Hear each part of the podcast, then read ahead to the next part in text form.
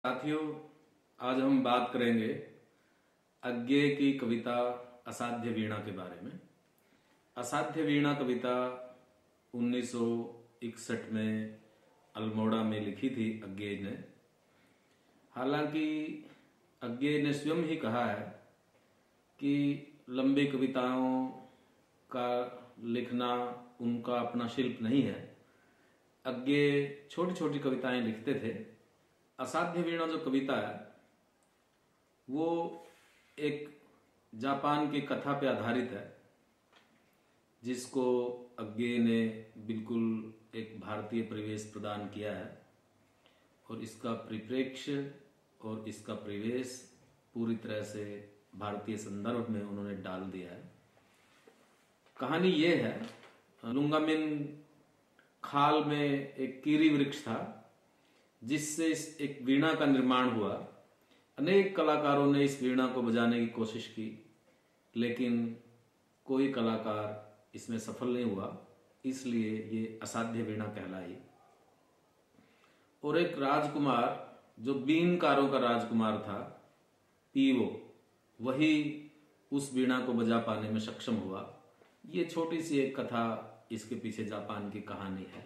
असाध्य वीणा की जो कहानी है, जो उसका एक सारांश सबसे पहले हम बात करते हैं उसके सारांश की, कि इसमें एक छोटी सी कथा है, जो कथा ये है कि किरीट वृक्ष से वज्र कीर्ति नामक एक तपस्वी ने वीणा का निर्माण किया।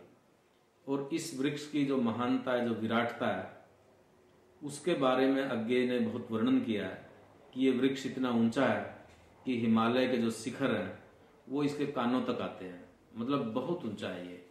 और इसके जो बादल हैं, वो इसके कंधों पर सोते हैं।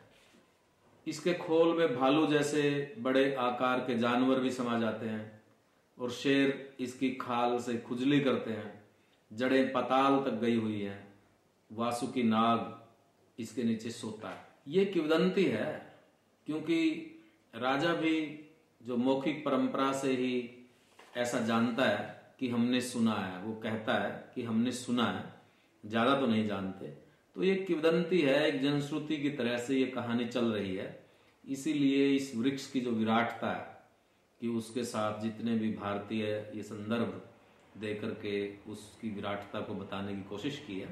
बताने के लिए कि वीणा क्यों असाध्य है, कि वो बनी हुई किस सामग्री से, किस मटेरियल से है, इसके लिए अज्ञे ने ये सब किया है। कि ऐसी सामग्री से वो वीणा बनी है, ऐसे वृक्ष से, और इसे राजा का कोई कलाकार इसको बजा नहीं सका।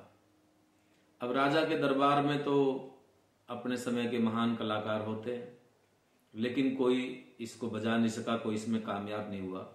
परंतु राजा का यह विश्वास ज़रूर है कि कोई सच्चा कलाकार आएगा और ये वीणा ज़रूर बजेगी, ज़रूर अपने इसको कोई ना कोई बजा सकता है। बसरते कि वो कलाकार अपनी मंशा में, अपनी ईमानदारी में, अपनी कला में सच्चा इसीलिए जो केश कम्बली है, इसमें प्रियवंत केश कम्बली, यहीं से कथा आरंभ होती है कि वो आता है और राजा जो है उसका स्वागत करता है और उनसे बीणा बजाने का आग्रह करता है। और केश कम्बली भी शांत चित्त बैठ जाते हैं और बड़ी विनम्रता से कहते हैं कि मैं तो कोई कलाकार नहीं हूँ। मैं तो सिर्फ़ साधक हूँ। मुझे तो ये वीणा और इसकी जिससे ये बनी हुई है, उसी का नाम सुन के ही आह्लाद हो रहा है। परंतु वो उस वीणा को अपनी गोद में लेके बैठ जाते हैं और उसके तारों के ऊपर अपना मस्तक रख के ध्यान मग्न हो जाते हैं। ये उस समय का दृश्य और लोग काफ़ी देर तक ऐसे वो बैठे रहते हैं। और जो वहाँ पे लोग उपस्थित होते हैं सभा में, वो सोचते हैं कि वह सो गया लेकिन केस कंबली तो जो कविता में आता है कि वज्र कीर्ति और वो जो किरीट वृक्ष है, उसकी विराटता और वीणा, उसके साथ अपने आप को जोड़ रहा था, उसको याद कर रहा था और अपने मनोमन के अंदर जो जीवन जगत के जितने भी पहलू हैं और उसके रूप हैं, उसके स्वर हैं चाहे वो नब के हों, चाहे वो हमारी पृथ्वी के हों, चाहे वो जल के हों, जितने भी ये नवचर थलचर जरचर जलचर जितने भी जीव हैं, जीव पूरी सृष्टि का, उनका ध्यान इस कविता में आता रहता है, उस, उनके बारे में इस कविता के अंदर वो बातें करता रहता है। और अचानक वीणा बज उठती है, और सब में बिजली की तरह करंट दौड़ जाता है। और सब इस संगीत में डूब जाते हैं और अपने अपने ढंग से इसमें आनंदित होते हैं। राजा को इसमें स्वर सुनाई देता है। वो बिल्कुल एकदम हल्का हो जाता है राजा भी। और जो ईर्षा द्वेष, महत्वाकांक्षा, चाटुकारिता, ये सब जो चीज़ें उससे झड़ जाती हैं। एक लुगड़ी की तरह से वो कहते हैं अग्गे कि ऐसे झड़ जाती हैं रानी पे इसका अलग तरह से प्रभाव होता है। रानी अपने जो वस्त्र हैं, जो आभूषण है, जो उसको अंधकार के कण नज़र आने लगते हैं, सबको अपने अपने तरीके से जो वहाँ पे मौजूद है, इसमें अपनी समस्याएँ, संकट, बाधाएँ, या जीवन के उल्लास, वो सब दिखाई देने लगते हैं इस वीणा के बजने से सब उसमें स्वर में अपना ही संगीत सुनते हैं। और रानी जो है वो केश कम्बली को सतलड़ी, हार जो है, जो सबसे एक तरह से महँगा कहिए या सबसे महत्वपूर्ण कहिए वो आभूषण जो उसके पास है, उसको देना चाहती है। लेकिन जो संगीतकार केस कम्बली है, वो तो वीणा को रख देता है और चुपचाप अपनी गुफा में जो है, वो चला जाता है। वापस गुफा में सभा जो है, समाप्त हो जाती है। और सब अपने अपने काम में लगते हैं और बाद में एक वाक्य लिखा है, युग पलट जाता है और युग बदल जाता है उसके प्रभाव से। तो ये एक इस कविता का सारांश है।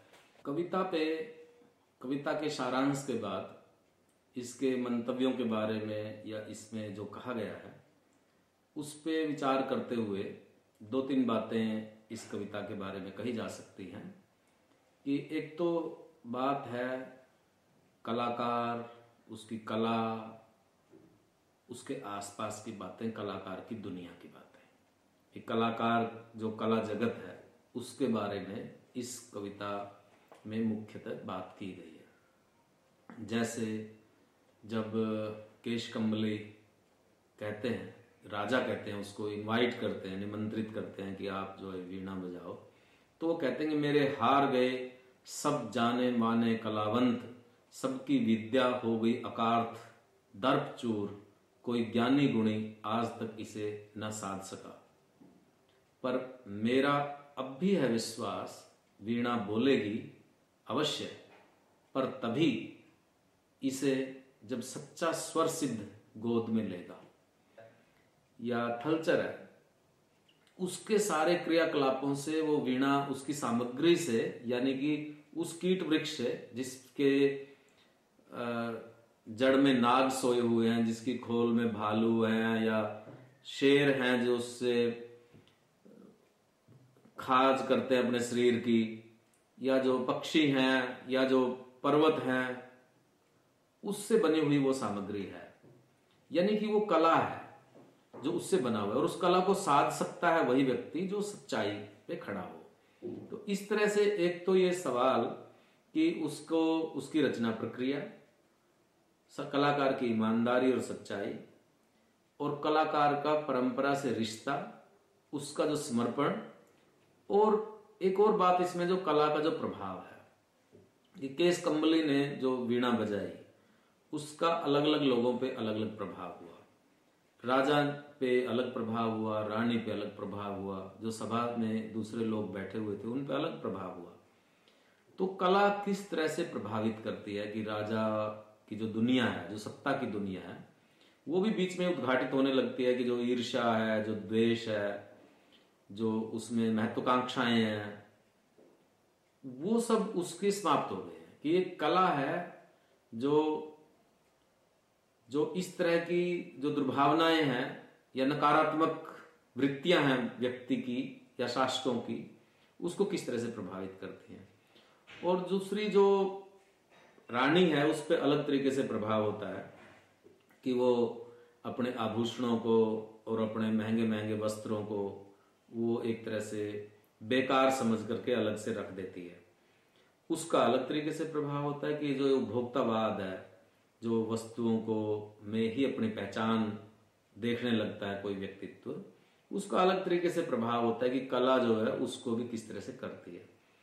और जो सामान्य जन है कि कोई उस वीणा के स्वरों में अपनी ज़िंदगी के अलग अलग अलग अलग संकट हैं, बाधाएँ हैं या समस्याएँ हैं या खुशियाँ, गम है, हर्ष उल्लास है, उन सबको देखता है। तो कला का जो आनंद लेने का या जो कला का जो प्रभाव है, वो ज़िंदगी से जुड़ा हुआ है। और जिस तरह की व्यक्ति की जो ज़िंदगी है, उसके साथ ही वो प्रभाव जुड़ा हुआ है। एक तो असाध्य वीणा कविता का जो केंद्रीय विषय वस्तु है, वो है कला की दुनिया, उसकी रचना प्रक्रिया, उसको साधने वाले यानी कि कलाकारों, साहित्यकारों की ईमानदारी, उनका समर्पण, परंपरा से उनका लगाव और उसको आत्मसात करना और कला का प्रभाव। इन सब सवालों पे इसमें अज्ञे के जो विचार हैं, जो उनकी सोच है, वो इसमें ज़ाहिर होती है। एक तो इसमें ये प्रश्न है। कविता में एक बात की ओर ज़िक्र किया जा सकता है।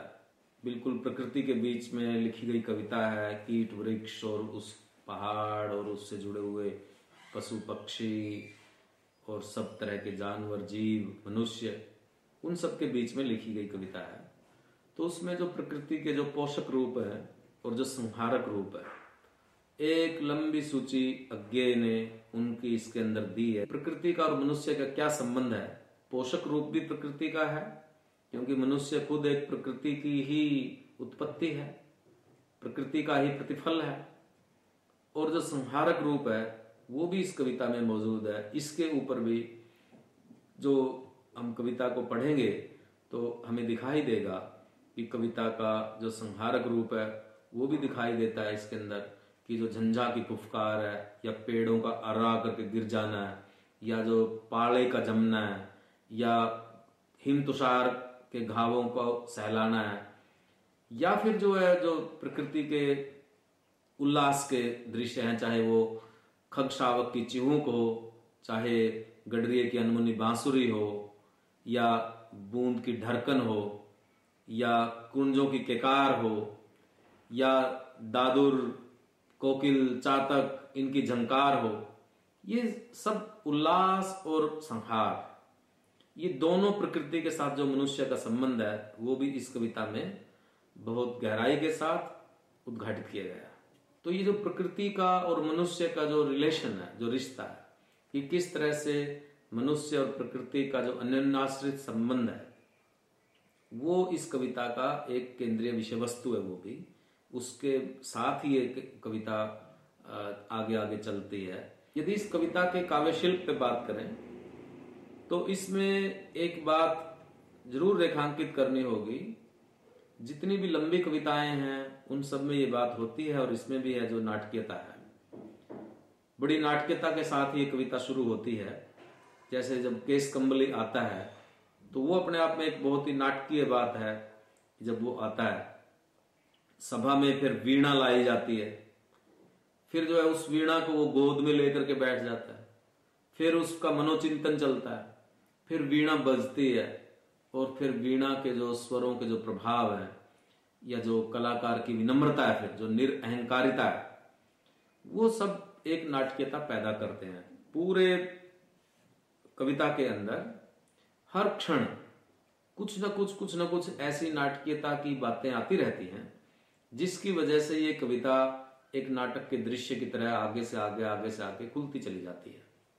तो इस कविता की ये भी एक खूबसूरती है, इसकी जो कला शिल्प की जो विशेषता है, उसको रेखांकित किया जाना चाहिए कि इसमें जो नाटकीयता का जो तत्व है, हालाँकि कथा तत्व इसमें बहुत ही छोटा सा है, लेकिन अज्ञे ने उस छोटे से कला तत्व में, कथा तत्व में जो नाटकीयता का पुट दिया है, उससे ये कविता अपने पाठक को हमेशा अपने साथ रखती है पाठक इसमें किसी भी समय पे जाकर के ये महसूस नहीं करता कि वो उससे बाहर हो गया, कविता से बाहर हो गया। ये नाटकीयता है इस कविता की, जो उसको बाँध के रखती है। एक और जो बात इसके बारे में कविता में कही जा सकती है कि अज्ञे जो है, उनके जो कान है, वो बड़े तीक्ष्ण है, बड़े तेज है, जो उनके कानों की जो पहचान की जो क्षमता है वो बड़ी तीखी है। इस कविता से हम ये महसूस करेंगे। यानी जिसको यदि कविता की या आलोचना की भाषा में कहें, जो नाद सौंदर्य है इस कविता का, वो रेखांकित करने योग्य है। बहुत कम कविताओं में ऐसा मिलेगा कि एक ही कविता के अंदर इतनी सारी ध्वनियों का प्रयोग किया गया हो। और अलग अलग तरीके की ध्वनियों का, जैसे इसमें प्रयोग हुआ है कि वधु की सहमी सी पायल ध्वनि, शिशु की किलकारी, ग्राहकों की अस्पर्धा भरी बोलियाँ, मंदिर की तालयुक्त घंटा ध्वनि, या लोहे पर सधे हथौड़े की सम चोटें, या लंगर पर कसमसा रही नौका पर लहरों की अविराम थपक, या बटिया पर चमरोधे की रूंधी चाप, कुलिया की कटी मेंट से बहते जल की छुलछुल गमक नट, नटिन की एडी के घुंघरू की युद्ध का ढोल संझा गोधुली की लघु टुनटुन प्रलय का डमरू नाद। इतनी विभिन्नताएँ विविधताएँ आवाजों की जो बिल्कुल टुन टुन से लेकर के और प्रलय नाद तक जो बच्चे की किलकारी से लेकर के और बहुत विराट ध्वनि तक वो सब तरह तरह की अलग अलग जो जीवन के रूप हैं उनके अंदर जो ध्वनिया होती हैं, उन सबको अज्ञे ने इस कविता में एक तरह से संजो के रख दिया है। ये कविता नाद सौंदर्य की कविता के तौर पे जानी जाए जानी जाए। इस तरह की इस कविता के अंदर जो नाद की जो ध्वनिया है, जो उसकी खूबसूरती है, वो इस कविता का एक मुख्य हिस्सा है। अज्ञे जो है, भाषा के जादूगर की तरह से हैं, बहुत ही जिसको कहते हैं कि चिकने शब्दों को घिसा घिसा के घिसा घिसा के बिल्कुल जैसे चाँद की चांदनी होती है, उस तरह से शब्दों को वो रखते हैं। लेकिन इस कविता में वैसे शब्द जो बहुत ही तत्सम प्रधान शब्द है, जो बहुत अभिजात्य की शब्दावली है, वो तो अज्ञे की कविता की विशेषता है ही।